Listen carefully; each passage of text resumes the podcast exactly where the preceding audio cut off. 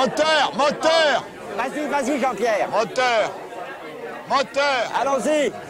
moteur. Oh putain, moteur. Bonjour à toutes et à tous, je suis Jérémy et bienvenue dans La Séance, le podcast qui aime autant les fauteuils rouges capitonnés du cinéma que les canapés confort de nos salons et qui revient tous les 15 jours, vous parler d'un film ou pourquoi pas d'une série. Et aujourd'hui, derrière le rideau de la séance, on est parti sans canailler à Babylone avec le nouveau film de Damien Chazelle. Alors pour m'accompagner dans ce voyage de débauche, trois amateurs BDSM qui aiment un peu mais pas trop qu'on leur urine dessus. Salut Julien. Salut à tous. Euh, bon, je suis plutôt partisan tu sais, de la feste, hein, donc ça me, ça me dérange pas. hein. Je suis habitué à ce, ce genre d'univers. Oh, écoute, c'est l'essentiel. Salut Dim. Ouais, salut tout le monde. Je m'attendais pas forcément à une intro pareille, mais bon, pourquoi pas. Euh, J'allais boire une gorgée d'eau, mais je vais peut-être en boire deux hein, pour mieux me préparer, euh, Attends on un va peu. dire, à, à cette explosion dorée. Salut Yao. Bon, on va commencer tout de suite avec notre nouvelle version, notre nouvelle mouture hein, d'Upcast, vous avez compris. Donc là, on est dans la séance euh, pour euh, rapidement euh, euh, vous expliquer un petit peu, hein, parce que c'est- les démarrages. On va déjà présenter, enfin pitcher le film. On va réexpliquer euh, le cinéma de Chazelle, en tout cas essayer de, de retourner un petit peu sur ce qu'il a pu faire. Euh, on, on verra nous aussi notre ressenti, si on a vu d'autres œuvres de, de ce réalisateur. hein. Et il y aura une première partie sur une partie express, sans spoiler, hein, pour les gens qui voudraient avoir l'avis avant d'aller voir le film. Et après, on va pouvoir se lâcher véritablement, aller dans le détail, aller en profondeur, hein, avec une partie spoil qui sera plus longue, et notre avis véritablement sur le film, en l'occurrence aujourd'hui Babylone. Et on finira euh, avec, euh, ben, généralement, la fin en musique, et la musique, ça sera la musique du film, euh, puisque euh, en plus aujourd'hui, ça tombe bien, parce que la musique, euh, on en parlera, mais quand même, est excellente. Euh, voilà à peu près pour euh, la comment ça va se présenter, comment on va pouvoir analyser une œuvre, euh, j'espère, bien complète, toujours dans la joie et la bonne humeur. Et on va commencer tout de suite, Julien, si tu le veux bien, par pitcher ce film, ce film Babylone de Damien Chazelle. Euh, oui, donc Babylone, c'est une fresque de plus de 3 heures, hein, 3 heures 9 exactement, si, euh, si j'en crois à le signer, donc qui est signé, tu l'as dit, Damien Chazelle, et qui raconte sur près de 25 ans, puisque le film démarre en 1926 et se termine aux alentours des années 50, en 1952, le passage du cinéma hollywoodien muet au cinéma parlant à travers la destinée de trois personnages. Donc Manuel Torres qui est joué par euh, Diego Calva, qui est un immigré mexicain qui démarre comme homme à tout faire des studios Kinoscope. Nelly Laroy qui est jouée par euh, Margot Robbie, une jeune, femme qui, une jeune femme qui rêve de célébrité, et Jack Conrad qui est joué par Brad Pitt, qui est un peu l'acteur star du studio, là, même plus l'étoile montante, mais un peu le, patron, le pape euh, de ce studio. Voilà, après sur 3h10, évidemment il y a beaucoup de choses qui sont développées, mais je vais pas aller plus loin sur le pitch, après on parlera des, différentes parties, de la façon dont est structuré le film. Merci. euh, voilà, alors film, c'est vrai que c'est- la trame, on va dire, euh, la, la- la trame principale. Après, des trames de fond, il y en a plutôt pas mal, il y en a plutôt beaucoup. Euh, mais avant de revenir euh, sur le film en tant que tel, on va peut-être revenir euh, sur euh, sur Chazelle en tant que tel et, et sur ce réalisateur qui a pas fait beaucoup de films, mais qui a fait quand même des films assez marquants. Alors, je sais pas qui veut prendre la parole, Dim ou Yao peut-être. Que- que- Quel est votre votre le- que- où est-ce que vous vous situez par rapport à Bah, si Chazelle tu veux, je vais peut-être l'introduire, le présenter, et après on... Ah, peut-être, Voilà, oui. Pour que les gens un peu mal. sachent qui, à peu près ce qu'il a fait, et puis après on verra un peu ce que chacun a vu de, de, de Damien. Chazelle. Donc c'est un réalisateur américain de, de 38 ans qui est né euh, à Providence, à Rhode Island, et en fait ça c'est marrant parce qu'il a des origines françaises. Euh, en fait son Ouais. père qui est, euh, informatis- qui est informaticien et mathématicien qui s'appelle euh, Bernard Chazelle est né en fait à Clamart. Donc ça c'est assez marrant, c'est pour ça que d'ailleurs euh, Damien Chazelle parle tout à fait parfaitement euh, le français. Alors souvent Chazelle on l'a qualifié de, de génie précoce d'Hollywood hein, puisqu'il est notamment à 31 ans devenu le plus jeune euh, vainqueur de l'Oscar de la meilleure réalisation pour La La Land, son plus gros succès à ce jour. On en reparlera aussi de, des succès notamment de Babylone, hein, c'est un peu contrasté euh, notamment aux États-Unis, voire plus que contrasté. Je dis contrasté parce que dans d'autres pays ça marche, euh, ça marche un petit peu mieux. Donc tu le disais, il a réalisé assez peu de films, il a réalisé cinq films avec toujours à la musique euh, Justin Hurwitz Je le cite parce que c'est très important dans ces films, on en reparlera et encore plus euh, dans, dans, Babylone, dont le premier qui s'appelait euh, Guy and Madeline at, on a Park Bench, euh, qui est sorti en 2019. Pour le coup, lui était disponible dans un circuit très limité de salles et d'ailleurs en France, moi j'ai pas réussi à le trouver pour le voir. Hein. Je sais même pas s'il est disponible, il est disponible sur aucune plateforme. Voilà, alors après peut-être de par d'autres peut-être moyens illégaux, un, un oncle d'Amérique on peut le trouver, mais pour le coup, bah, ici c'est un petit peu compliqué. Donc ce qui fait c'est que bah, Damien Chazelle, nous en France, et d'ailleurs Upcast, hein, puisqu'on en avait parlé à la sortie de son second film qui s'appelle Whiplash, hein, c'était un peu le film qui l'a fait euh, découvrir au public euh, français, même au public de d'autres pays, hein, euh, et évidemment la consécration publique et critique de La La Land, puisque je parlais des Oscars qu'il a eu, mais ça a été aussi un énorme succès critique et un énorme succès public. Et on va dire qu'il y a peut-être, moi j'ai trouvé un thème dans ces films, c'est le thème de la célébrité, la réussite et comment en fait on y arrive et quel sacrifice, quel compromis on est prêt à faire et à accepter. c'est l'idée en fait dans tous ces films, hein, les personnages qui rejettent une sorte de vie normale, de vie banale et qui aspirent à traverser l'écran, à monter sur scène ou à faire l'histoire pour prendre leur place euh, parmi euh, les plus grands.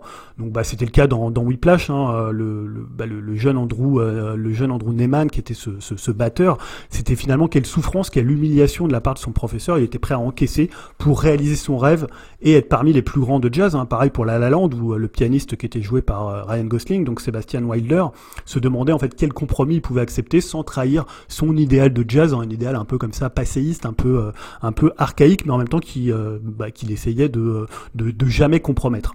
Euh, et dans First Man, qui est plus, comme je disais, une étude de personnalité de Neil Armstrong qu'un biopic, bah, Chazelle, en fait, il poursuivait la réflexion qu'il avait entamée dans Whiplash euh, sur la passion, c'est-à-dire ici bah, le rêve immémorial du voyage sur la Lune, hein, comme il est dit dans le film, et en fait qui isole les autres. Alors dans, First Man, plutôt que d'être isolé par lui-même, il s'isolait en fait, il, fuyait euh, bah, notamment le décès euh, prématuré de, sa fille.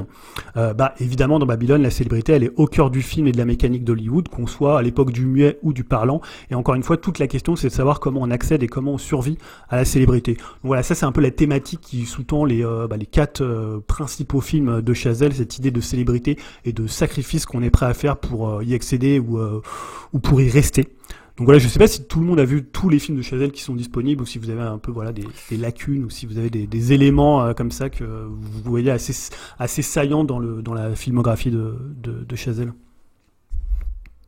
Moi, j'ai un peu de lacunes, hein, mais tout à l'heure, j'avais laissé la parole à Dim, mais je sais qu'il était parti pour parler. Donc, toi, Dim, t'en es où avec ton Chazelle? Non, non, mais c'est problème. Moi, euh, non, bah moi, écoute, euh, Damien Chazelle, euh, à la base, Bah, je l'ai découvert dans le podcast, hein, parce que il me semble que c'était Greg qui en avait parlé le premier. Euh, et je crois qu'il l'avait placé à 8 plages en film de l'année à l'époque euh, du bilan euh, de la, de, la, sortie. Et euh, pour tout avouer, même s'il en avait vraiment bien parlé, c'était pas forcément un film qui me tentait, parce que bon, moi le jazz c'est pas forcément mon truc. Et après j'ai entendu bah, d'autres amis qui sont un peu comme moi, pas trop fans de jazz, et qui l'ont vu, et euh, pareil, ils le plaçaient très très haut dans leur top de l'année. Du coup, ça m'a rendu un peu curieux et je l'ai vu et j'ai vraiment beaucoup aimé. Hein. J'étais soufflé par bah, les prestations des acteurs, la mise en scène, euh, et même la musique euh, pour le coup. Et euh, j'avais vraiment adoré. Et après, bah, La La Land est sorti, et bon, une comédie musicale, pareil, je traînais un peu des pieds, j'avais pas forcément envie de le voir. Je l'ai vu d'ailleurs au ciné, mais vraiment sur le tard, vers vraiment la fin de sa sortie. Et euh, pareil, j'ai plus été le voir par curiosité parce que tout le monde en parlait. C'était quand même un énorme succès. Euh, il avait quand même gagné pas mal de prix euh, aux Oscars. Et bah pareil, encore une deuxième fois, encore bluffé par le film. Pourtant un sujet qui m'intéresse absolument pas et j'ai adoré. Euh, que ce soit la musique, les acteurs, la mise en scène, avec la scène d'intro au début, euh, tout ce qui est chorégraphie. Enfin, j'avais trouvé ça vraiment mais bluffant, comme c'est pas permis. Après First Man, bah, je l'ai loupé, je l'ai pas vu. En plus, euh, bah, le film avait quand même beaucoup moins marché, donc euh, il est très, il était resté euh, très peu de temps à l'affiche. Donc ouais, malheureusement, je l'ai pas vu et je l'ai toujours pas vu. j'ai toujours pas rattrapé. Je crois qu'il est pas dispo sur des plateformes. et Babylone, bah pareil, le sujet c'était pas forcément quelque chose qui m'intéressait, surtout la durée, ça me faisait encore un peu peur, plus de trois heures. Et au final, bah, encore une fois, j'ai été soufflé par le film. Euh, comment dire, ça dure trois heures, mais euh, c'est comme Avatar. Hein, j'ai rien vu passer et j'ai adoré. Enfin, on en reviendra un peu plus tard, mais euh, Damien Chazelle, c'est en passe de devenir un de mes réalisateurs, on va dire, peut-être pas préférés, mais vraiment des réalisateurs qui comptent et que voilà, dès qu'il va sortir un film, pour moi, ça va être un petit événement et sur lequel je vais me ruer en salle pour aller le voir parce que il est quand même très fort. À chaque fois, il traite de sujets qui m'intéressent pas forcément et il arrive quand même toujours à me, à me passionner pour, par, par ses films, quoi. Donc, ouais, pour moi, c'est vraiment très très fort. c'est un, un réalisateur qui compte beaucoup, quoi. Merci Dim. Yao, toi, t'en es où avec Chazelle? Euh, Moi, j'ai découvert avec La La Land. Euh, je crois que j'en avais parlé aussi dans le podcast. Euh, en fait, j'avais vu ce film. Euh, vous savez, quand on est abonné à UGC, ils vous envoie des invitations euh, pour des films découvertes. Donc, j'avais découvert genre un mois ou deux mois avant. Donc, je savais pas du tout ce que j'allais voir comme film. Et j'ai bien été, j'ai été surpris de la bonne façon. Bon, après j'ai des, quelques réserves sur le film et notamment son acteur principal, euh, ce qui m'a freiné pour aller voir First Man. Donc euh, moi je trouve Ryan Gosling. Euh, on en reparlera d'acteurs principaux, d'acteurs, d'acteurs qui sont des fraudes, notamment dans Babylone, il y en a certains. Je trouve vraiment ah. pathétique, on va dire. Mais donc ouais, moi je connais que, que La La Land et puis j'aime bien aussi les comédies musicales. Après Whiplash, je sais que Greg il, en parlait tout le temps. C'était son film culte à chaque fois. ça m'intéressait pas trop vu que je suis pas trop euh, friand de films sur de films qui concernent la musique. Après, faudrait que je me dise que je le vois, parce que j'aime bien J.K. Simon, c'est l'acteur principal. Moi, j'ai découvert dans Les 4 Fantastiques, donc ça aide pas trop, on va dire. Et donc, ouais, après, il faudrait quand même que je m'y, je m'y intéresse, euh, quand même il est assez doué, euh, ce réalisateur, et puis voilà, donc je me suis raté là. Donc, j'ai que La La et on parlera de Babylone tout à l'heure. Ouais, ce qu'il faut dire sur Whiplash pour euh, donner envie même à ceux qui n'aiment pas le jazz, c'est que c'est plus une confrontation finalement entre un professeur et son élève. Alors évidemment sur fond de jazz, mais c'est plus la montée comme ça en pression, un peu comme un presque construit comme un thriller euh, plutôt qu'un film qui parle de jazz en fait. C'est plus un film qui parle de ce que tu es prêt à sacrifier pour euh, réussir de ce que finalement est-ce que un espèce d'enseignement toxique ça mène au génie ou alors c'est complètement euh, contre-productif euh. parce que je sais qu'aujourd'hui moi quand je vois certains certaines critiques autour de, de Whiplash c'était un peu vu tu sais comme un film genre macroniste genre voilà un film genre pour être pour non mais tu sais c'est en fait en gros pour être génial faut souffrir euh, Et pour arriver à faire une grande œuvre, faut euh, suer 100 et, euh, 100 et eau pour y arriver. Alors après, c'est un, un, débat. Et ah. le film tranche pas pour le coup. Ouais, ce qui est assez. Alors, euh, pour ma part, moi, j'ai vu que Whiplash. Alors, j'avais vu. Alors, euh, je suis batteur, donc forcément, c'était la, la, la, volonté de voir le film et, et d'être hyper curieux parce que ça parle pas tant effectivement du, de, de, la batterie en tant que telle, mais plutôt de comment arriver effectivement au bout de, de, de, de son euh, comment dire de, de la performance en fait. Et, et, je me disais comment on peut faire un thriller avec ça, euh, malgré le fait qu'effectivement l'entraînement, la, la, difficulté, parce que euh, c'est comme un sport, surtout la batterie qui est qui, qui demande euh, quelque, enfin c'est très très physique parce que ça a un mélange en même temps de musicalité, de rythme et de, de, de, de nuances. Donc euh, je me disais comment euh, on peut faire ça, sachant qu'en plus c'est pas un batteur à l'origine l'acteur principal. Et je me disais comment on pourra retranscrire quand même quelque chose de technique, quelque chose euh, parce que souvent quand vous savez vous regardez des films avec un pianiste, mais si la personne ne joue pas de piano ou etc ou un guitariste, moi moi ça me perturbe, ça me gêne et souvent ça me ça me déconnecte complet. Et là j'avais des doutes et la virtuosité en fait du, du cinéma de euh, euh, comment de, de Chazelle euh, et, et, et, cette confrontation fait que ben mais c'est mais c'est franchement enfin moi j'ai été complètement bluffé, je suis complètement rentré dedans et, et à s'identifier totalement en fait à, à ce personnage. C'est vrai que c'était incroyable, surtout la virtuosité de, de, la mise en scène qui fait que euh, on pourrait être sur quelque chose d'assez banal et on se retrouve face à une, sorte de ouais de, de thriller quoi, euh, qui où on se pose la question voilà comment peut faire pour être encore meilleur? Est-ce qu'il faut est-ce qu'il faut souffrir? Ou est-ce qu'il aime ça ou pas? Et c'est des véritables enjeux et je vous invite aussi à voir le film. Moi j'ai pas vu les autres pour le coup. Il y a, euh, pardon, vous parlez aussi de thriller à juste titre pour euh, Whiplash, je suis d'accord avec vous.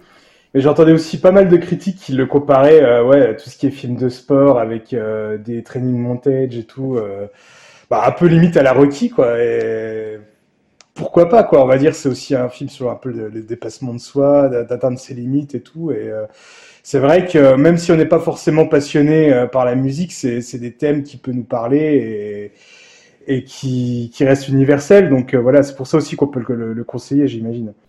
Ouais, puis il y avait aussi la performance de J.K. Simmons dedans qui était quand même assez incroyable. Pour, pour moi, c'est sa meilleure performance avec aussi euh, la série Oz. D'ailleurs, les personnages bien que différent, peut se ressembler sur pas mal de, points, quoi. Sur le sadisme et tout, c'est un peu, un, peu la même chose. Et, et, et, je trouve que le film, on va parler de Babylone, mais a a pas mal de rapports aussi avec Babylone dans son espèce d'énergie. Là où La La Land et First Man, c'est des films, et d'ailleurs Damien Chazelle les présente un peu comme ça, un peu comme deux frères jumeaux, des films comme ça, un peu sur le rêve, sur quelque chose de, plus éthéré.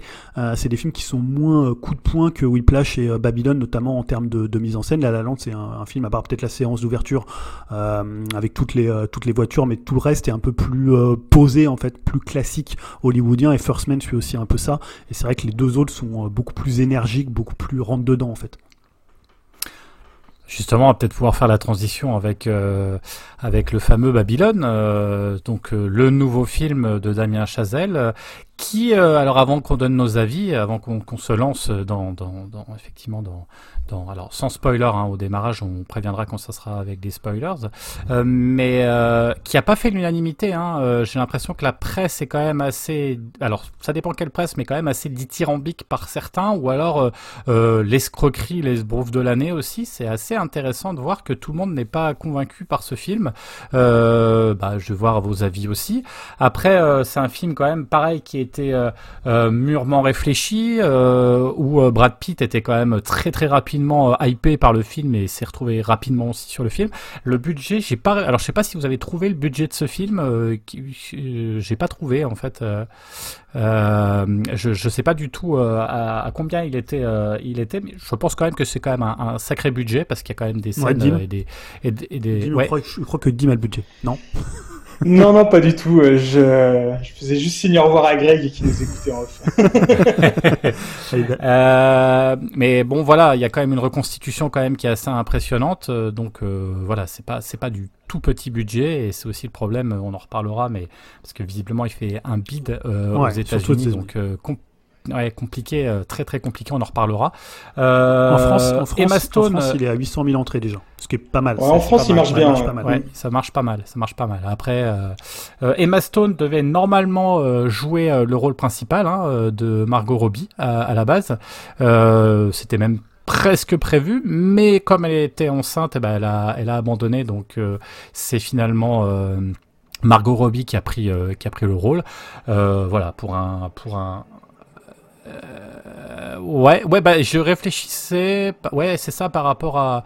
Bon, on en reparlera, mais à ce personnage quand même assez, assez particulier, assez, assez ouais, presque à la limite, du, enfin même vulgaire. Enfin voilà, c'est Emma Stone.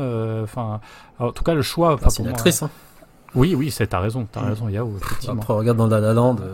Moi, je savais pas qu'elle savait chanter. Oui, aussi. mais tu vois, c'est vrai que si tu la, si tu la calques sur sa performance dans La La Land, t'as plus un personnage comme ça, un peu, un peu, un peu plus euh, doux, un peu plus Posé. posé, un peu, tu vois. Bon après c'est le rôle, hein, j'imagine. que- Ah, mais c'est le rôle toi. Mais on l'a pas. C'est c'est vrai que enfin, Margot Robbie, elle est un peu dans ses chaussons euh, dans ce Ouais. rôle-là. Elle a un peu, on a peu l'habitude de la voir comme ça, on va dire. C'est plus naturel de voir Margot Robbie que qu'Emma Stone, Ouais. c'est sûr. Ouais, après, euh, oui, oui, c'est vrai, avec, avec des rôles toujours un peu de, de, de folie. Après, euh, bon, on en reparlera, mais je trouve que c'est quand même une sacrée performance. Euh, je sais pas ce que vous en pensez, mais on reviendra, on reviendra dessus. Euh, on reviendra aussi sur le nom Babylone et ce que ça représente, parce que je trouve que c'est hyper intéressant quand on, quand on creuse un peu euh, la notion de Babylone, euh, c'est, enfin, la grande Babylone, euh, la mère des, des, impudicités, Ouais, des abominations de la terre, comme on dit. Hein. De Comment tous les vices, la mère de tous les vices. de tous les vices, exactement. euh, donc, euh, donc voilà, aussi bien dans l'histoire que dans la grande que dans la petite. euh, et là, euh, bon bah c'est Hollywood. Hein, euh, est-ce que est-ce que le film représente ça ou pas? Bah c'est pas mal de problématiques euh, sur lesquelles on va revenir. Euh, avant ça, alors euh, euh, rapidement vos avis express. euh, je suis assez curieux d'ailleurs. Je sais pas du tout. J'ai j'ai un, un pressenti par rapport à Yao. Je sais, je suis pas sûr, mais euh, tiens d'ailleurs, je vais. Je, je vais... Bah, moi, je pourrais dire la même chose que vous. Je sais que toi et Julien, vous êtes sur la même longueur euh, Ah, Ah, ah, Comme ah. d'hab. Ah, les- ça distribue Non, déjà, euh, les- nous met dans des cases directes. hein. Bah, logique. Ah, ça- alors là. Logique. Mhm. Alors, Diaba Yao, du coup, qu'est-ce que t'en as pensé? Rapidement, sans spoiler, pour euh, voilà un avis. euh, qu'est- qu'est-ce que pour Non, rapidement, c'est-à-dire en une phrase. Non, on tu peux développer Ah, un peu. développer Mais c'est juste de pas spoiler en fait. Alors, euh... ouais, bon, comme d'hab, hein, moi je me, je me suis pas tenu au courant, donc j'ai pas vu la BA et je savais pas que- quel était le thème du, du film, donc je suis allé euh, vierge, on va dire, voilà, sain, sain d'esprit, d'accord. Donc ouais, c'était une belle surprise dans l'ensemble. Euh, après, j'ai des réserves, notamment sur la conclusion que je trouve, euh, avec du recul, euh, assez raté euh, pour moi. Euh, donc c'est un film survolté comme on avait évoqué tout à l'heure et c'est un film qui m'a fait beaucoup penser. Vous avez cité Wright et, euh, et Tarantino, mais moi euh, je pense surtout Ouais. à Baz Luhrmann quand je vois euh, sa Ah façon oui. de réaliser. Là, ça m'a fait vraiment penser à ça. Enfin, moi j'ai en référence Roméo Juliette, mais avec tout ce qui est Moulin Rouge, j'ai pas vu Elvis. Mais ouais, avec tous ces travelling avant, avant et cette frénésie, cette, ce rythme et ces, ces acteurs, ils sont en ébullition, en fusion, ils sont tout le temps euh, en mouvement. Donc j'ai vraiment pensé à son cinéma. Donc moi, ça ça m'a pas dérangé. Et j'ai bien aimé aussi le sujet du film euh, qui passe du muet au, au parlant. Et c'est marrant, Julien, tu disais que c'était sur une plus d'une décennie, sur Ouais. 25, tu Ouais. disais, 25 ans. Alors que moi, dans le ressenti dans le film, pour moi, c'est mon ressenti, c'était une dizaine d'années. Mais on expliquera dans le Ouais, spoiler. je vois ce que tu veux dire. Après, c'est vrai que la partie 52, c'est vraiment la, le- la toute fin où, euh, où le personnage de Manny revient euh, quand il est avec sa Ah ouais. fille et sa femme et qu'il va dans le cinéma. Ça, c'est en On 52. en parlera après. Ouais, ça, de toute ouais, façon. ouais. Bon. Euh, donc ouais, quand on en parle du casting, pour moi il y a un Dancy, euh, ben, pour moi Margot Robbie elle, est, elle, est- elle crève l'écran, elle est impressionnante. J'ai pas trop vu de film d'elle, mais là waouh c'est euh, elle est rayonnante quoi, elle crève l'écran, elle est, su- elle est magnifique, elle est, enfin elle est belle, elle est tout- dans tous ses états. Elle joue, ce- moi j'ai trouvé un peu moyenne dans, enfin moyenne particulière dans ton film, euh, votre film culte j'allais dire, Julien et Jérémy euh, Once Upon a Ah Time. Euh, donc voilà, mais là vraiment, waouh quoi, j'étais bouche bée. euh, elle, est, su- elle est splendide quoi, elle est sublime. Après il y a Brad Pitt, je trouve moi perso qui fait du Brad Pitt euh, cinquantenaire, donc il est en roue libre, euh, il fait ce qu'il veut. C'est un peu le Brad Pitt qui tourne en rond, je trouve, mais bon, je vois qu'il s'amuse dedans. euh, tu sais, au tout début, c'est tout début du film quand il parle italien, j'étais mort de. Je me dit ah ça y est, c'est Brad Pitt euh, qui s'éclate. Donc euh, moi j'ai rien contre, j'avais aimé Bullet Train. Donc, euh, donc ouais non non, je trouve qu'il fait le job, mais euh, voilà avec des hauts et des bas. Euh, moi, j'ai- c'était une bonne surprise le, casting de, enfin les castings, ouais, acteurs qui sont Diego Calva qui joue euh, Manuel, et euh, Jovan, je sais pas comment ça se prononce, Jovan Adepo qui joue euh, Palmer aussi. euh, j'ai bien aimé ce personnage aussi dans. Toi, tu parlais de film choral, et moi, donc pour moi, c'est un film choral sur. euh, donc, euh, sur Brad Pitt, enfin qui joue Conrad justement, sur Manu et Nelly euh, le, du- le couple, enfin le duo, et euh, Ouais, c'est vrai, Palmer je aussi, oublié dans, le- la a- description. Mais... qu'il a sa route aussi. Il est un peu plus discret dans le film. De toute façon, on en reviendra aussi. Et donc ouais, c'était une bonne surprise. C'était une bonne surprise aussi de revoir Eric Robert qui, qui a pris un petit coup de vieux quand même. Et ça fait toujours marrant de le voir. Et euh, Ethan Suplee, pour ceux qui savent pas, qui joue dans l'effet papillon et euh, la série. euh, Ah, j'adore cette série. euh, My Name is Earl, euh, ma- malheureusement qui n'a jamais eu de fin. euh, euh, superbe série. Donc ouais, ça me faisait marrer de le voir dedans. Et la petite apparition de Flea aussi. Ah, plus qu'une pensais à petite apparition. par hein. Euh, il est, Oui, il enfin, a- pour une fois, il a un vrai rôle et il se fait pas tuer au bout de deux minutes. Mais je pensais à la série. euh, Il y a beaucoup de caméos dans le film, Avec- quand même, mine de rien. Ouais. Ouais. Il y a Spike Jonze. Ah, il y a aussi, Spike Jonze aussi. qui, qui est dedans. Il y a Et Olivia, je pensais Olivia à la Wilde série- aussi. Ouais. Bon, évidemment, ouais. on, on- Euh, on spoilera pas son rôle, mais il y a Toby Maguire. Ouais, on en reviendra. Ah, ça fâche un peu. Ouais, je pensais à la série Obi-Wan, voilà. De flics et entre Obi-Wan et Chazelle, c'est pas la même direction d'acteur, on va dire. Euh, donc ouais, je me, je me posais la question parce que dans La La Land, tu as vu que tu- ça parle de musique. Est-ce que Flea c'est pas, c'est pour faire un, un rapport à la musique comme euh, John Legend qui était dans La La Land, tu vois? Mais est-ce que c'est lié ou pas? Tu parlais de, de ça.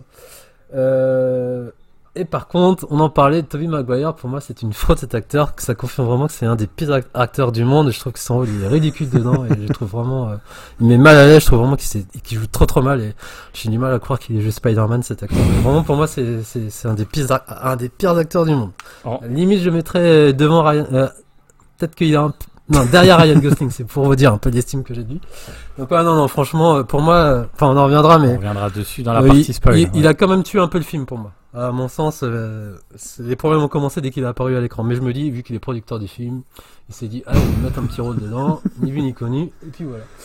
Euh, donc, euh, pour résumer, donc je disais que c'est un montage frénétique, belle, belle perf de Margot Robbie notamment, une BO ben, irrésistible, notamment le début avec ce fameux plan séquence. il s'est fait plaisir aussi, comme on dit, bien Babylone, plein de vie, c'est plein de, de, de voilà, ce que ce qu'aime Julien. Ah, il y a, il y a du sang nu, hein. Il y a du sang nu. Ça ah, fornique il y a à droite à nu, Il y a du gauche. sexe, il y a du pénis. Voilà, on spoil juste ça, c'est pas, ouais. pas grand chose comme spoil, hein, vous doutez non, Babylone. Après, c'est dans l'affiche. euh, donc voilà, donc un rythme effréné, mais pour moi la dernière heure, elle est, euh, elle est en trop. autant Dean, tu disais 3 heures, euh, c'est passé vite pour toi comme Avatar. En fait, les deux, les deux premières heures pour moi, c'est passé à une vitesse folle et après, j'ai senti un gros coup de mou. Je me suis dit, ah, je sais pas où ils vont en venir et je trouve la fin trop abrupte et euh, des gros- et il y a des gros sabots aussi, notamment une scène aussi. on en enfin, j'en parlerai avec Brad Pitt et une critique aussi qui est un peu. euh, c'est pas très fin. euh, On en reparlera trouve, euh, dans la partie spoil. voilà. Donc en gros, j'ai bien aimé avec des réserves. Mais j'ai passé un bon moment. en fait, ouais. Ok, les 3 heures. Ok, merci, merci Très Yao. bon moment. Euh, Dim Euh, ouais, bah moi tout à l'heure j'étais peut-être un peu trop enthousiaste hein, quand je parlais de Damien Chazelle, parce que j'ai déjà un petit peu débordé sur mon avis sur Babylone, et ouais, non, moi j'ai adoré. Euh, comme je disais, j'ai pas vu euh, le temps passer. Pourtant, j'y allais un petit peu en, freinant des cas de fer, parce que voilà, trois, plus de trois heures euh, sur un sujet qui me, pas qui me passionne pas, mais qui me parle peu, on va dire, le, Hollywood des années 20. Surtout qu'en ce moment, bah, je trouve que voilà, c'est quand même la grande mode. euh, de filmer le cinéma entre Tarantino, là prochainement Spielberg. Euh, je suis sûr que j'en oublie d'autres, mais bon, en ce moment, c'est voilà, c'est un petit peu euh, ce qui fait plaisir, on va dire, à Hollywood. Mais euh, franchement, ouais, non, j'ai j'ai vraiment adoré que ce soit la direction euh, des acteurs, euh, bah, la séance, la, enfin dire la scène d'ouverture euh, qui dure à peu près pendant une demi-heure, où là on s'en prend plein les yeux, enfin visuellement. musicalement, enfin voilà quoi, c'est, c'en est limite fatigant et ça fait du bien quand le film se, se calme un peu plus tard. Euh, je trouve que le film il enchaîne vraiment mais des gros gros moments de bravoure. euh, il y a quand même plusieurs passages euh, qu'on détaillera tout à l'heure dans la partie spoiler, mais qui m'ont vraiment mis sur le cul, on va dire. Contrairement à Yao, moi la dernière heure, bah, je l'ai bien aimé parce que j'ai trouvé qu'il y avait un changement de ton. Alors je peux comprendre qu'on n'apprécie pas mais c'est un film, on va dire, ce qu'on pourrait appeler, on va dire, euh, grossièrement un peu un, pour les, personnages, parce qu'on suit, on va dire, quatre personnages, et c'est du rise and fall, on va dire, on suit, on va dire, le- leur montée en puissance, on va dire, leur, gloire à Hollywood, pour ensuite les voir euh, plus ou moins chaque personnage tomber, euh, on va dire, dans des choses beaucoup plus sombres. Et cette dernière heure-là, elle traduit bien ça. Et pour moi, j'étais même étonné de la part de Damien Chazelle, qui, alors peut-être à tort, peut-être parce que j'ai trop l'image de La La Land, son film le plus populaire en tête, où c'était quand même euh, plus coloré, euh, plus joyeux, même s'il y avait des choses sombres dedans. Mais la dernière heure, pour moi, c'était, ça se transformait limite en pas loin d'un film d'horreur, justement, avec notre ami euh, Toby Maguire. Et euh, toute une part, d'ailleurs, une partie dans un espèce de, de fête underground. On va pas plus en Donc, parler. Voilà, on va pas trop spoiler, on en parlera plus Mais on va dire, que c'est quand même assez euh, glauque. Ouais. Et euh, non, voilà, bah après oui, comme on disait, les acteurs, soit Margot Robbie, enfin j'ai l'impression de dire ça à chaque film que je vois d'elle, mais elle crève l'écran, elle joue super bien. Même dans ses films les plus mineurs, elle est toujours au top. Euh, Brad Pitt, j'ai trouvé qu'il avait un jeu d'acteur, euh, on va dire un peu entre euh, le Once Upon a Time in Hollywood et euh, aussi un petit peu euh, Glorious Bastard, bah justement au début avec ses conneries, quand il parle en italien et tout, euh, qu'il a des quelques gimmicks comme ça. Et euh, j'ai trouvé aussi le personnage très intéressant. On va dire que c'est un peu le le personnage entre euh, deux périodes à Hollywood et c'était plutôt euh, plutôt intéressant à suivre, même si c'est pas la première fois qu'on voit ça au cinéma forcément. J'ai adoré tous les passages aussi, bah justement, j'ai oublié son nom avec le, le trompettiste de jazz, euh, où j'ai trouvé ça vraiment très fort, euh, surtout sur certaines scènes. Voilà. Euh, C'était aussi une grosse découverte pour moi, hein, Diego Calva, je le connaissais pas du tout, euh, et, euh, super acteur. Bah, D'ailleurs, c'est quand même aussi assez osé d'avoir un casting euh, aussi fort que, que ça et de mettre, on va dire, un peu. Pour moi, c'est lui un peu le l'épine dorsale du Ouais. film, c'est lui qui tient un peu tout, tout le film, alors que c'est un gars qu'on connaissait pas forcément. J'ai même pas regardé sa filmographie, je sais pas s'il était dans d'autres films euh, connus. Ouais, Ya- Yao? Bah justement, je te coupe, il a fait que des films mexicains. euh. D'accord. Il a 31 ans pour l'histoire, tu vois, alors que je lui donnais euh, Ouais. 10 ans Ah, il de en plus fait dans le film. Comme quoi. Ouais. 31. Non, puis bah, je trouve que c'est un film aussi au final ouais, qui représente bien tout, bah, ouais, toute la, la grandeur et la décadence de, de, de Hollywood des années 20, mais j'imagine bien que même les autres années, ça pouvait être aussi à peu près comme ça. Et, euh, voir aussi tout ce festival de caméos, comme on a pu le, le citer, enfin, ça fait un grand film choral, un grand film de cinéma. Enfin, moi, j'ai j'ai vraiment euh, voilà, un pur film de cinéma. Et c'est marrant parce qu'on est vraiment que au début de l'année et j'ai l'impression déjà de faire euh, limite le bilan de 2023 tellement que celui-là pour moi il pourrait être assez haut placé dans le top. hein. Alors je dis ça, ça se trouve il y aura des films bien meilleurs et je le souhaite, hein. mais euh, pour l'instant c'est vraiment un énorme coup de cœur. hein. Ok, merci Badim. Oui, alors pour, pour prendre la suite, euh, je vais être aussi dithyrambique que toi, je pense, euh, parce que... Et pourquoi Yao, j'ai le droit? d'aimer un film, excuse-moi, non. euh, euh, c'est marrant, j'ai vu Once Upon a Time in Hollywood il y a pas longtemps et j'ai trouvé qu'il faisait véritablement écho avec une époque euh, euh, bah, un peu avant, mais les mêmes, euh, les mêmes problèmes. Les... En fait, c'est l'histoire du cinéma, mais on utilise... et c'est ça qui est un petit peu particulier dans le film, c'est qu'il y a des vraies choses qui se passent avec euh, des, des vrais films, euh, des vraies scènes, hein, on en parlera un petit peu plus tard, mais euh, dans quelque chose euh, fictif. Donc c'est assez particulier de voir, euh, euh, de découvrir le vrai. donc dans notre petite histoire, la vraie histoire du cinéma, la vraie histoire d'Hollywood, avec un film en deux parties.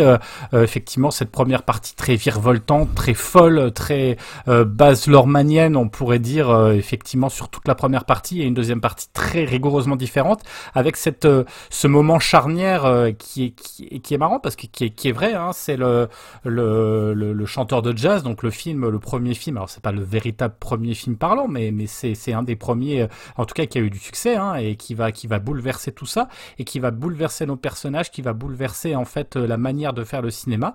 Et c'est vrai que c'est plutôt bien fait, même s'il y a un côté très métaphorique, très euh, très spécial hein, de la manière de, encore une fois avec la mise en scène de, de Chazelle.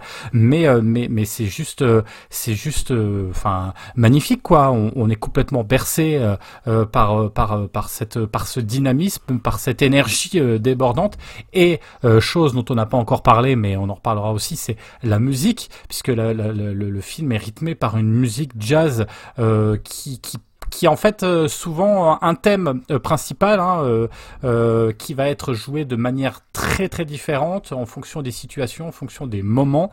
Et c'est vrai que bah, le film, oui, c'est c'est virtuose, c'est c'est grossier, c'est bruyant, euh, mais euh, mais voilà, ça ça présente vraiment une époque, euh, une époque euh, très particulière, une époque euh, qui se transforme. euh, et ça parle, bon, forcément. Hein, alors c'est vrai que euh, ça peut être un peu fatigant parce qu'on en parle beaucoup en ce moment, mais ça parle beaucoup de cinéma, du cinéma, donc il y a un côté très méta aussi dans le film. Hein, euh, on en reparlera aussi dans la deuxième partie. Mais ouais, non, non, moi, franchement, euh, c'est c'est du, c'est euh, c'est c'est vraiment, c'est vraiment aussi bien au niveau des acteurs qu'au niveau du scénario qui est tenu et au niveau de la mise en scène, c'est du, euh, c'est du 100%. C'est vraiment, euh, c'est vraiment super. Julien, toi, qu'est-ce que tu en as pensé? Bah ouais, déjà, je suis content qu'on commence ce nouveau podcast, euh, la séance, avec un film quand même qui est un grand film à voir au cinéma. hein. Je dis grand à la fois dans l'ampleur, dans, dans l'ambition, mais euh, de manière sur- surprenante, je vais plutôt être de l'avis de Yao. hein, ça, ça va peut-être les surprendre. Je vais peut-être plutôt être dans la ligne de Yao.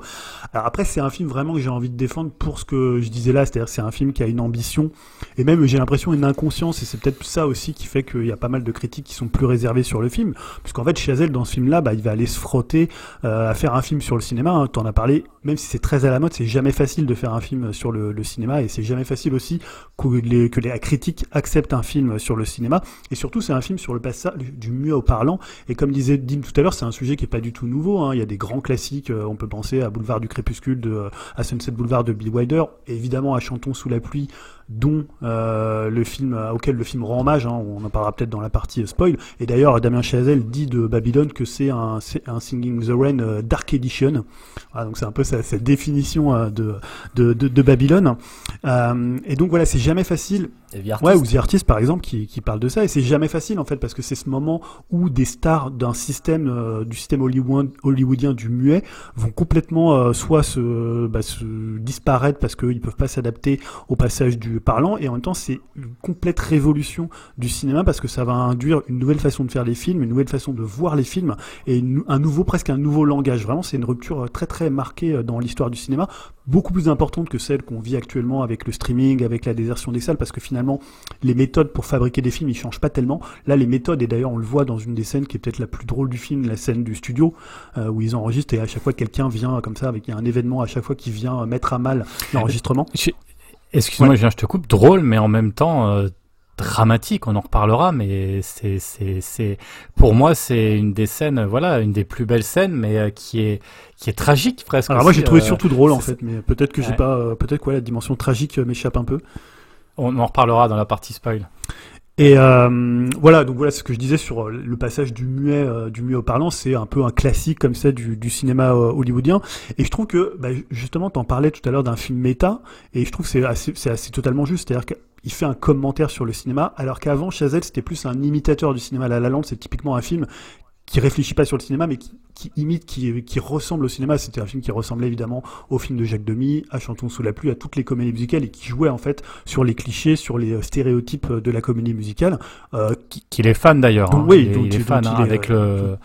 Ouais. Ah oui, il est pour, non, pour le coup, tu as tout à fait raison, il est totalement fan, et c'est ce que je disais dans, dans l'introduction sur Chazelle, c'est quelqu'un qui ingurgite beaucoup d'images et qui régurgite un peu comme beaucoup de, de, de réalisateurs euh, postmodernes euh, dont, dont j'ai parlé, donc j'ai trouvé déjà qu'il il sort un peu de ce costume d'imitateur, et je trouve que c'est, alors on a parlé de la première partie, mais moi j'étais totalement subjugué par la première partie, c'est-à-dire c'est totalement, euh, c'est totalement électrique, c'est totalement spectaculaire, alors c'est également très masturbatoire et jouissif dans le bon sens du terme.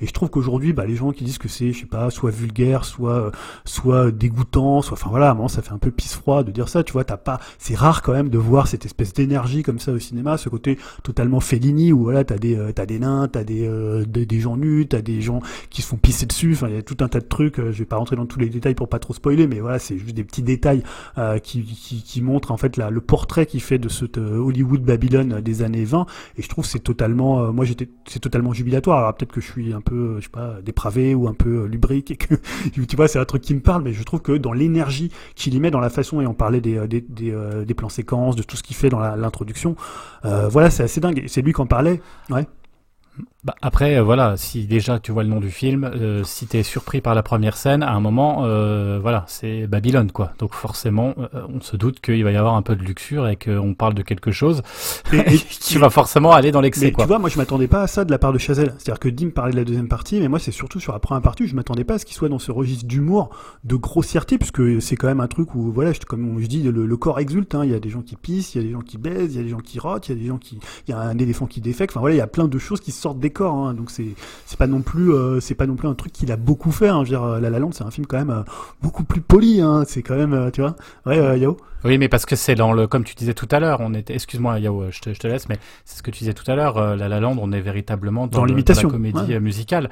Là, on a, ça transpire. D'ailleurs, euh, ils, sont tout le temps transpirants, c'est assez étonnant. Ça, ça, c'est vraiment, euh, le film, il aurait pu s'appeler euh, Corporal Fluid, quoi. Enfin, c'est, tellement, il y en a partout. Excuse-moi, Yao, je te laisse la parole. Non, non, je te, je te parie que toi, Julien. euh, je pense qu'il a voulu euh, mettre ça direct et cash et dire regardez ce que je fais, je vais faire d'autres choses. Parce que comme toi, Ouais. j'étais étonné venant de La La Land, vu que j'ai vu, je me dis ah ouais, quand même, il se lâche. euh, parce qu'il y a peu de films aussi qui montent autant de nudité Ouais. et de corps comme ça. Et alors, on en reparlera. lui, donc, lui justement, Chazelle, tranche, Chazelle, ouais. Non, non, c'était juste aussi bah, pour dire que j'étais aussi très étonné par le côté-là de Damien Chazelle où euh, on voit quand même beaucoup de sexe, euh, ouais, Golden Shower, euh, compagnie, euh, le caca d'éléphant et tout. Et direct pendant ma séance, parce que je crois que j'étais le premier à le voir, je pensais à toi, Julien Géo, ça, ça va lui plaire.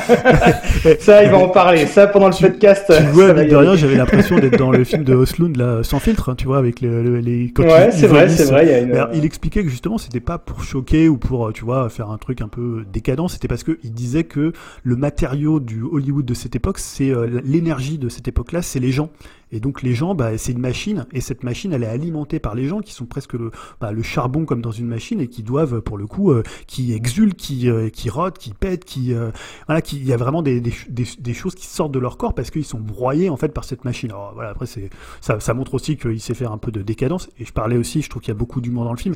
Et après, c'est là où j'ai terminé là-dessus. Mais la deuxième partie, moi, je la trouve quand même beaucoup plus faible. C'est-à-dire, il fait une partie un peu descente de trip, enfin voilà, un peu descente d'acide, un peu comme a fait, euh, je sais pas ce que faisait par exemple Scorsese dans un casino ou ce que fait Paul Thomas Anderson dans Boogie Nights. C'est-à-dire une, première partie très euphorique, euh, très électrique, et une deuxième partie où c'est un peu la sortie des artistes. Et là, c'est lié au fait que tu es du passage au muet, euh, au muet, au parlant. Mais je trouve que là, pour le coup, euh, Chazelle, ça reste quand même un cinéaste assez poli. Moi, je trouve.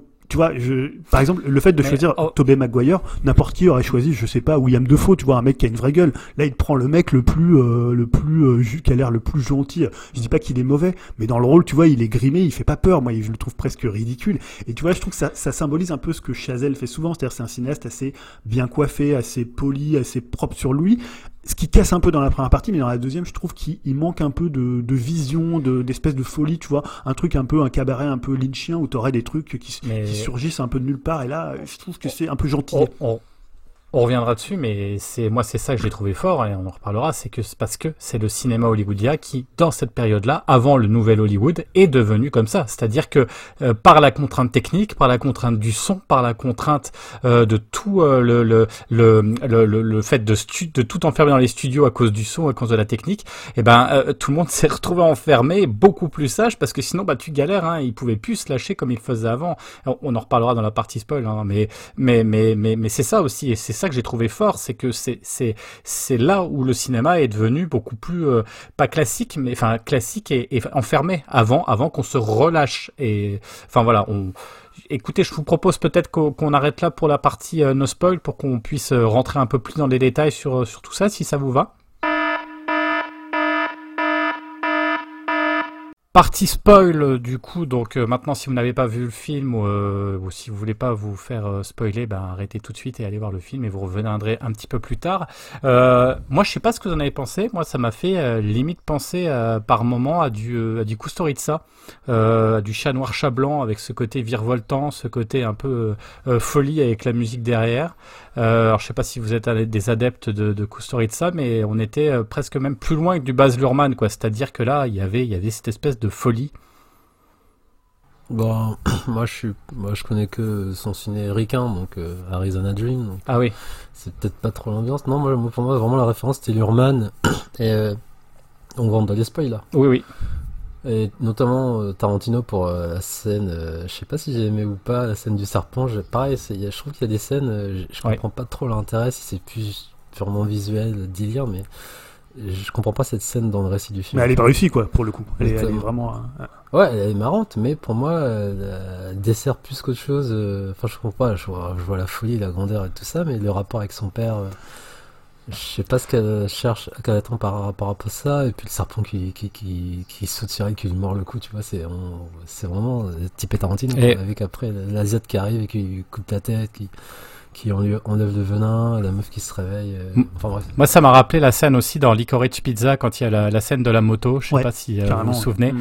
Euh, ce côté, à un moment où on sort complètement du film, où les gens, voilà, ils se, retrouvent dans des situations effectivement où on, sort quelque part du cinéma, mais ouais, ouais, non, mais t'as raison, c'est c'est burlesque. Ouais, c'est burlesque. C'est burlesque qui se fait renverser par une bagnole. T'as tout qui arrive, c'est une évidence, c'est une, une, scène pareille qui, qui part en vrille en fait. J'ai bien aimé, mm. mais c'est comme la scène de fin, pour moi, c'est. Pour moi, c'est un pur délire visuel en fait, et qui. qui sert pas au film, pour me concerne. Dim Non, moi je pense que la scène là, elle sert. Euh, enfin. c'est un pétage de plomb de l'actrice qui est jouée par euh, Margot Robbie qui euh, a beau avoir tout le talent du monde, est toujours considérée, on va dire, par les producteurs est personne plus riche, un peu comme une, une. Et en plus qu'elle est euh, managée par son père, qui est encore plus plouc qu'elle, et qui veut juste monter un restaurant à son image, et tout le monde se fout un peu de sa gueule. Et je pense que voilà, elle voulait montrer que par le défi du serpent, euh, que voilà, elle peut. Euh, enfin, oui, que c'est une plouc, mais bon, voilà, c'est un peu peut-être pour dénoncer toute cette image-là. Enfin, je, je sais pas, je l'ai compris un peu comme ça. Ouais, ok. Ouais, Julien. Euh, ouais, juste parce que justement, euh, Yao parlait de cette scène et, et, je disais une interview de Chazelle dans, euh, je crois que c'est dans Cinématiseur, où justement lui il expliquait que euh, il avait, enfin pour lui Hollywood, la façon dont ça s'était monté à cette époque-là, c'était un peu comme un cirque, tu vois, un cirque qui s'était installé quelque part et qui deviendrait, qui était devenu une ville, une espèce d'empire, mais à la base c'était un cirque avec des, euh, avec des, tu vois, avec des gens qui faisaient un peu n'importe quoi et tout ce que tu trouverais dans un cirque. Donc le film, il est aussi à cette image-là, c'est-à-dire ce côté, on parlait de, de grotesque, de burlesque, euh, tu parlais de Kusturica, on parlait tout à l'heure de Fellini, c'est un peu cette idée d'avoir un espèce comme ça de, de, tu vois, y a, a l'idée même de l'éléphant, elle est totalement euh, lié au cirque. Tu vois, ils amènent un éléphant, quoi. Tu vois, il y a un moment, l'éléphant, il arrive, tu sais pas ce qui va se passer, ce qui va écraser des gens, et en même temps, en fond, ça encore, ouais, ça passe. Mais, ça, mais c'est, Parce que vu la soirée qu'ils font. Mais tu vois, et tous ces gens qui sont dans cet univers-là, c'est pas étonnant qu'à un moment ils aillent dans le désert pour euh, essayer de faire un truc avec un crotal, quoi, tu vois. C'est, ça paraît complètement stupide. Oui, mais c'est, pas ça qui m'a dérangé, c'est après, c'est la finalité, tu vois, ça part, c'est une scène gore, enfin gore, tarantinesque. Et, et pour moi, c'était une préparation à la scène euh, un peu plus loin dans le film où elle est à un buffet, où elle doit paraître euh, distinguée, et puis qu'en fait, elle pète complètement un câble. Voilà, pour moi, c'est un peu les, les prémices, on va dire, de ce qui lui arrivera plus tard, cette scène-là. Et d'ailleurs, cette scène est intéressante parce que tu as toujours en parallèle, bah, comme le film choral, tu as Conrad d'un côté, qui, euh, qui apprend que son film. euh, c'est là, hein, c'est c'est à ce moment. Non, c'est pas ce moment qu'il apprend que son film a fait un beat. Je sais pas si c'est dans cette soirée ou je confonds avec une autre scène. Non, je pense pas que ce soit cette scène. Et t'as Palmer aussi qui arrive, euh, qu'on lui pose plein de questions, euh, un peu Ouais. dérangeantes à son goût et tout. Donc c'est ça, c'est c'est pas mal en, en termes de tension qu'on voit aussi bah, après le Hollywood euh, bien, qui est pas tout à, fait MeToo, donc euh, avec les gros pervers de l'époque et tout. euh, Mais c'est intéressant aussi. Mais c'est ça justement que je trouve bien dans cette deuxième partie, c'est qu'on pouvait pas rester sur le rythme du premier, et c'est surtout que dans la réalité, c'était plus qu'à, puisqu'après c'est beaucoup, euh, il y a une sorte de pudibonderie. euh, c'est pour ça que tous nos personnages en deuxième partie sont complètement largués, quoi, parce que c'est plus du tout de leur époque. Euh, ils sont plus du tout adaptés à ce qui se passe. Euh, les films, on on n'attend plus du tout ça. Il y a du le jeu, effectivement, qu'on jouait au muet euh, à l'époque du muet, bah forcément c'est beaucoup plus euh, euh, théâtral, beaucoup plus grotesque. Bah là, on est obligé de faire quelque chose qui est plus réaliste. Ils sont complètement perdus, donc euh, ils sont mauvais dans cette période-là et ils sont perdus quoi. Et enfin, c'est ça que je trouve intéressant et du coup le, le film ralentit à l'image du cinéma de cette époque-là quoi.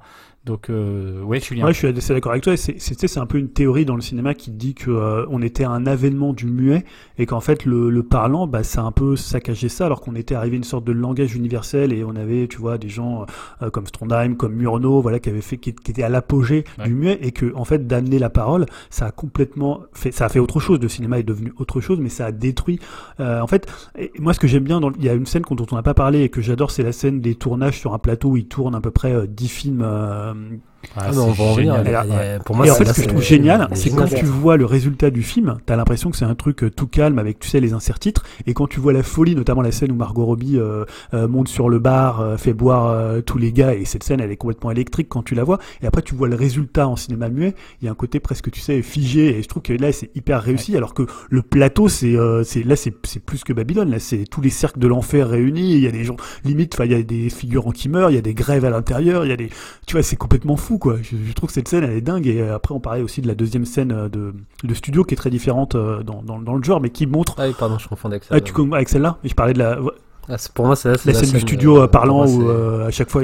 C'est toi tu la trouves drôle, moi je la trouve drôle, mais comme Jérémy, je trouve qu'elle est euh, c'est sous tension. Moi, c'est- elle est respirable cette scène. Ah Entre bah là, Margot ouais.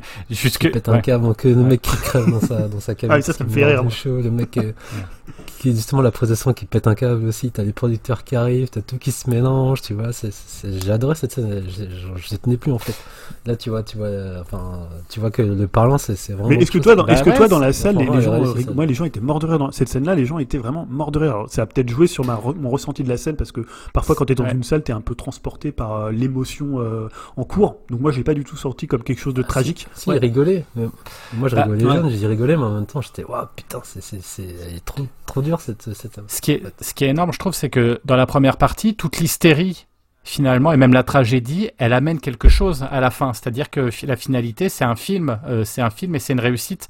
Là, le, la, euh, l'hystérie euh, de, de Margot Robbie, en fait, bah, ça aboutit sur rien parce que le film, c'est un navet, c'est pourri et elle y arrive pas, en fait. Et c'est ça la différence. C'est pour ça que pour moi, j'ai trouvé ça tragique parce qu'il y a la finalité, c'est un mort, pratiquement un mort pour rien, et un film Ouais, pour ça. rien, et c'est là où tu te dis, ok, ils sont, ils se relèveront pas en fait de ça, quoi. Comme beaucoup, d'ailleurs, comme beaucoup d'acteurs de cette époque, quoi, qui se sont pas relevés parce qu'ils ont jamais réussi à passer le cap de, de, de du, euh, du film, du film Ah, parlant. bah, comme Brad Pitt, le personnage de Brad Pitt Ouais. symbolise vraiment ça. Hein. Ouais, ouais. Voilà, c'est Et ça. D'ailleurs, il y y, a une scène assez tragique là-dessus où Brad Pitt euh, rentre discrètement dans, la, dans une salle où un de ses films est joué et il voit que tout Ouais, le monde se moque de lui et lui, euh, bon bah, il comprend que ça y est là, euh, c'est vraiment la fin Ah. pour sa carrière et pour sa vie quoi. Et d'ailleurs, en parlant de Brad Pitt, justement, je parlais tout à l'heure de la scène avec, je crois que c'est une critique, hein. Ouais. Il rentre dans le bureau de la critique, Exactement. là.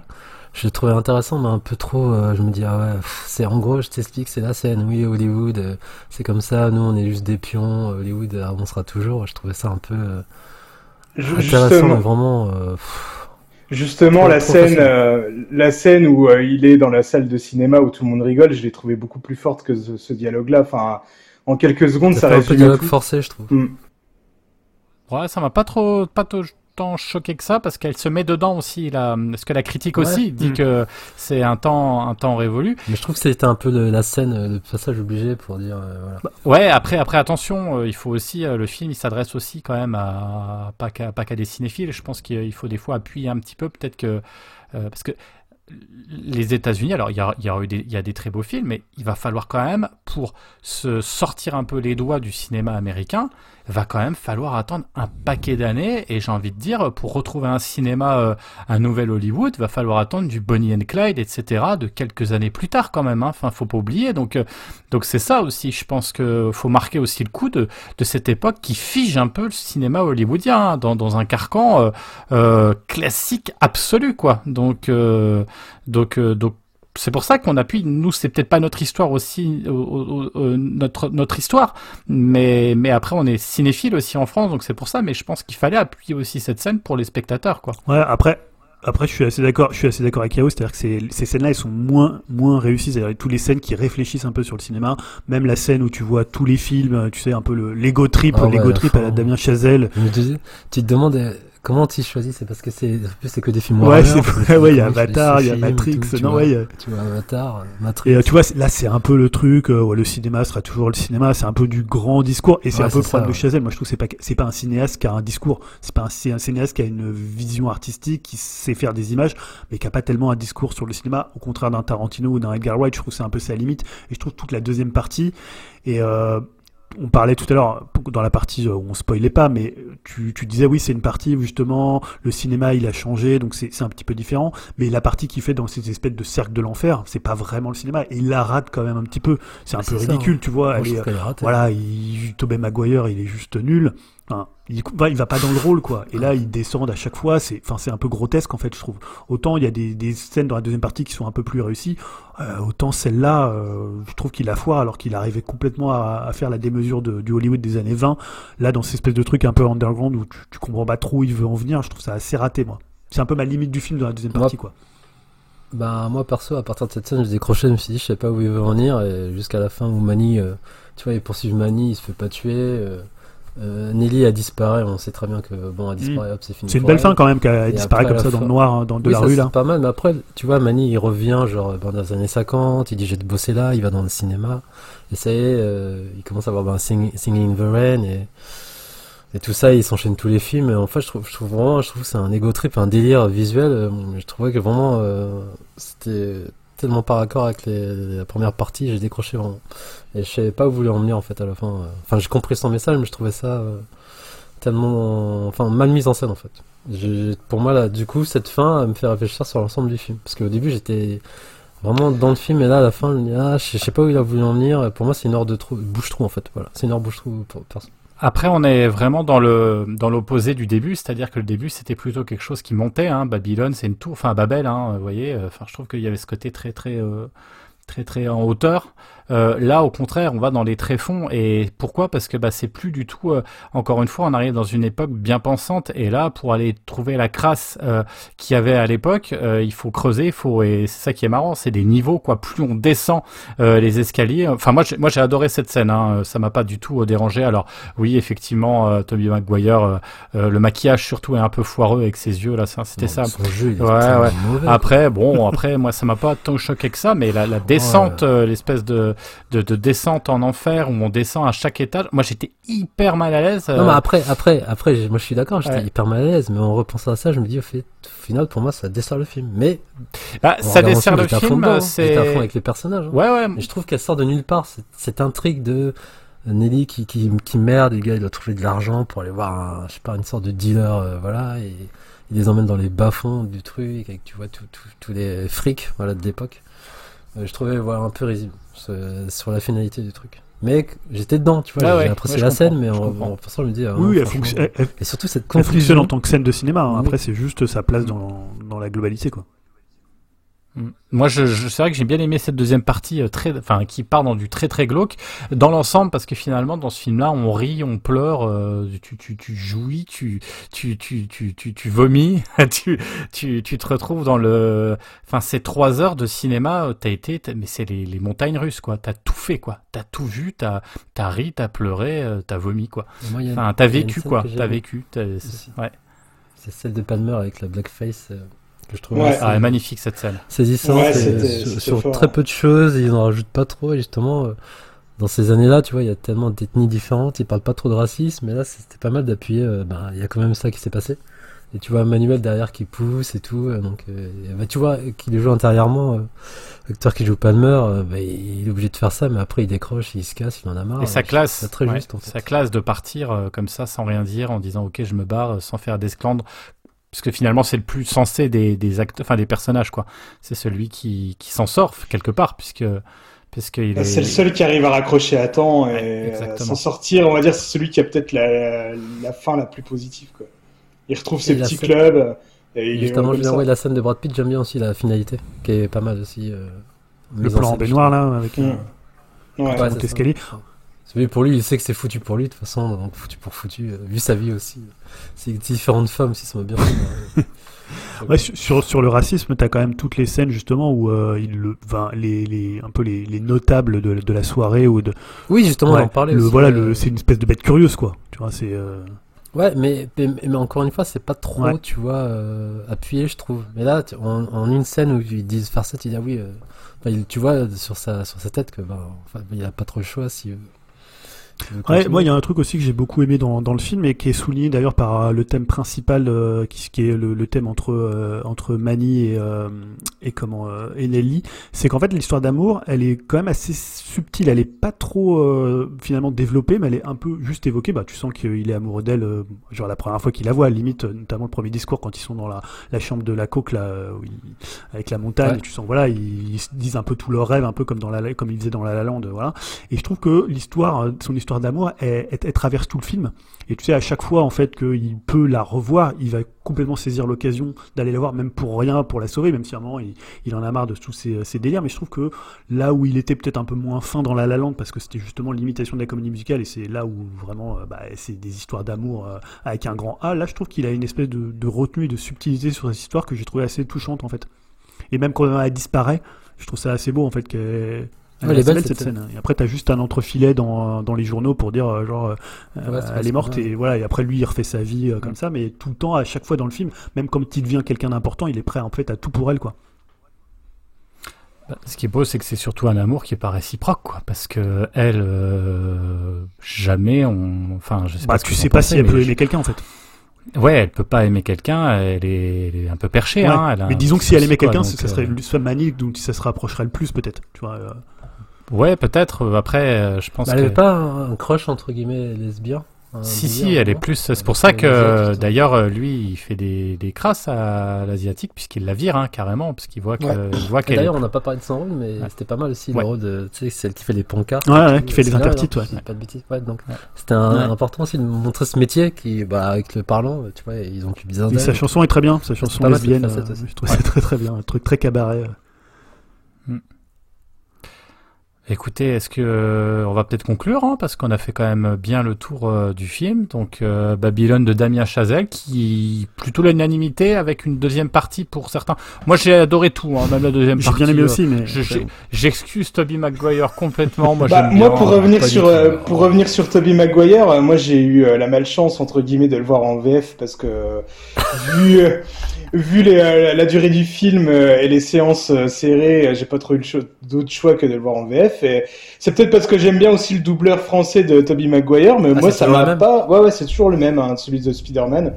Et ça m'a pas gêné quoi. Euh, j'ai trouvé que ça rendait plutôt bien dans le film et le fait qu'il arrête pas de se remaquiller et tout. Alors c'est peut-être aussi parce que l'acteur VF est très bon et que ça amplifie son jeu, mais moi ça m'a vraiment, j'ai pas du tout été choqué par Toby Maguire. Je sais pas ce que t'en penses toi, Jérémy. Il me semble que tu l'as vu en VF aussi. Bah, j'ai- bah, comme toi, j'étais, euh, on a été dans la même salle, je pense, à quelques moments d'intervalle. Malheureusement, on n'a pas pu choper. Je l'ai vu aussi en VF et moi non plus. Enfin, effectivement, t'as raison. Il doit rattraper en fait le coup.